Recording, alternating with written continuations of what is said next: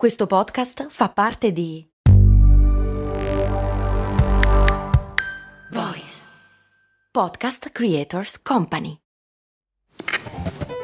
Ehi, ma tu lo sai cosa potevi comprare nel 1860 con l'equivalente di 10 euro di oggi?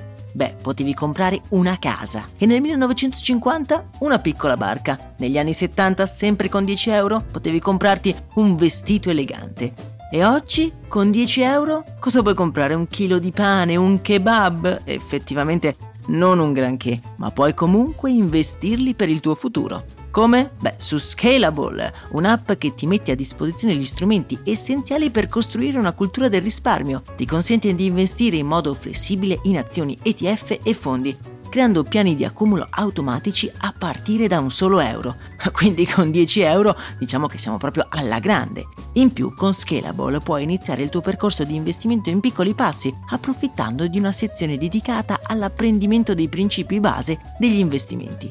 Amplia le tue conoscenze finanziarie e fai crescere i tuoi investimenti nel tempo. Scopri Scalable per i tuoi investimenti. Link in descrizione. Elon Musk ha comprato Twitter, però ecco le cose potrebbero cambiare drasticamente nei prossimi mesi. Bentornati su Brandy, miei cari avventurieri. Oggi andiamo a parlare di una notizia che sta sconvolgendo gli assidui frequentatori del social dell'uccellino Larry. Già perché il pennuto blu simbolo di Twitter ha un nome, si chiama Larry come Larry Bird, il giocatore di pallacanestro degli anni 80 e 90.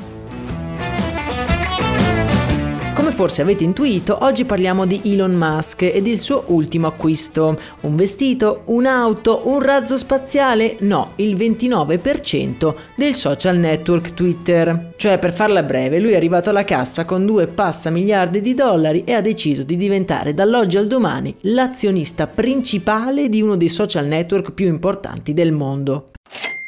Ma perché lo ha fatto? E che cosa si sta muovendo nell'ombra? Andando a spulciare gli episodi di questo canale non troverete molti episodi sul grande imprenditore sudafricano. Perché ho forse poca simpatia per i mega miliardari e preferisco le storie un pochino più underground?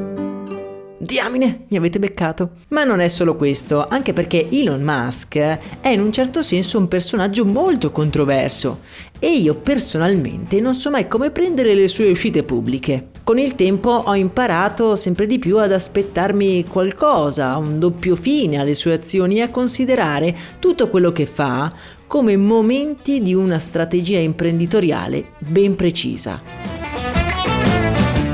Se ci fate caso, infatti quasi ogni dichiarazione pubblica, ogni tweet che scrive, non sono pensati semplicemente per esprimere un'idea o un concetto, ma sono fatti a tavolino per suscitare una reazione ben specifica, da cui ottenere il massimo guadagno possibile. Ma torniamo al nostro Twitter.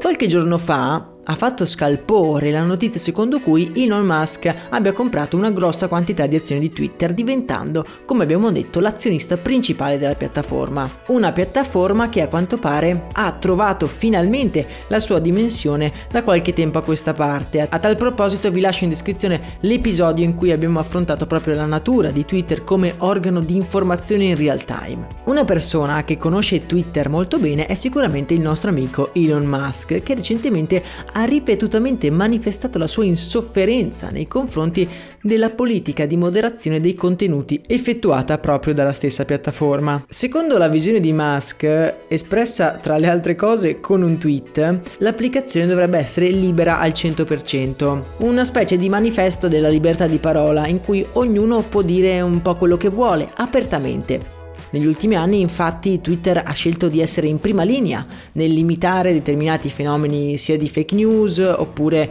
limitando determinati personaggi come ad esempio Donald Trump che incitavano a loro dire l'odio e la violenza.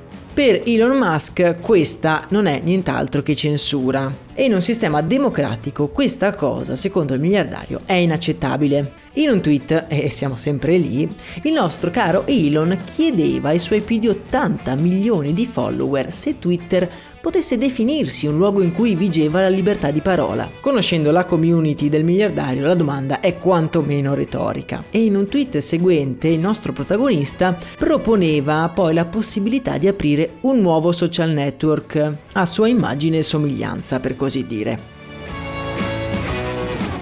Quello che è strano è che mentre era lì col suo telefono che scriveva questi tweet, Musk in quel momento era già diventato all'insaputa di tutti il principale azionista della piattaforma che stava denigrando.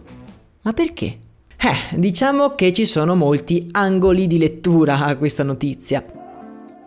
Prima di tutto consideriamo il fatto che oggi le azioni di Twitter valgono 52 dollari, quasi il doppio di quanto valevano prima che la notizia dell'acquisto diventasse pubblica. Le azioni comprate da Musk per più di 2 miliardi di dollari ora valgano quantomeno il doppio. E questa è una coincidenza oppure una mossa studiata? A onor del vero possiamo dire però che per guadagnarci davvero dovrebbe poi rivenderle queste azioni, ma non credo che lo farà, o almeno non subito. Musk negli anni è diventato famoso famoso per utilizzare la piattaforma di Twitter allo scopo palese di influenzare il mercato azionario. Quando gli era comoda una discesa, per esempio, del prezzo delle azioni Tesla, allora il miliardario comunicava una brutta notizia, mentre nei momenti in cui c'era bisogno di un bel finanziamento, le buone notizie si sprecavano. Tesla è diventata una delle aziende con la valutazione più alta anche per merito dei tweet di Elon Musk e questa ovviamente è una cosa da tenere in considerazione.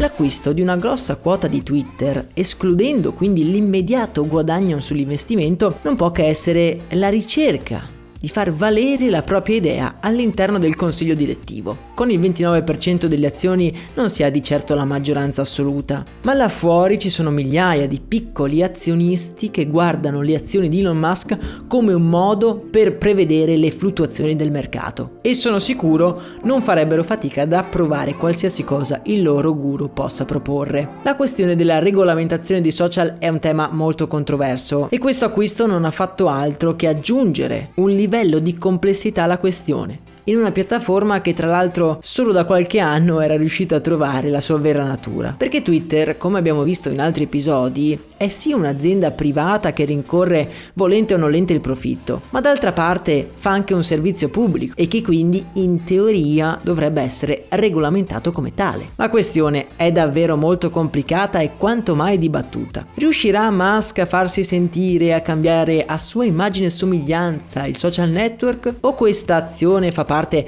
di un'altra grande strategia ancora più ampia per avvantaggiare in qualche modo le proprie aziende? Da considerare c'è anche il ruolo futuro che Twitter si sta ritagliando nell'ambito criptovalute, un altro di quei campi da gioco in cui Musk è solito far sentire la propria voce.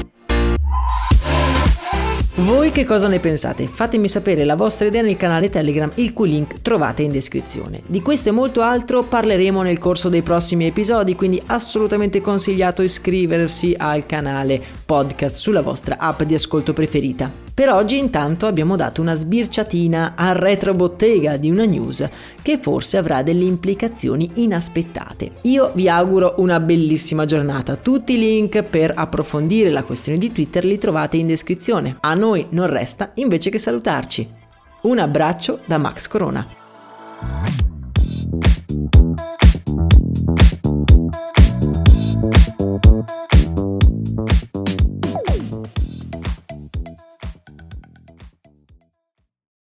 Vacanze in Sicilia o in Sardegna? Con i traghetti GNV porti tutto quello che vuoi, ti rilassi fino a destinazione e se prenoti entro il 14 maggio, posto ponti a partire da 33 euro. Non c'è modo migliore per andare in vacanza. Scopri i dettagli su gnv.it. Offerta valida sulle linee Napoli-Palermo e Genova-Olbia, 10.000 posti disponibili.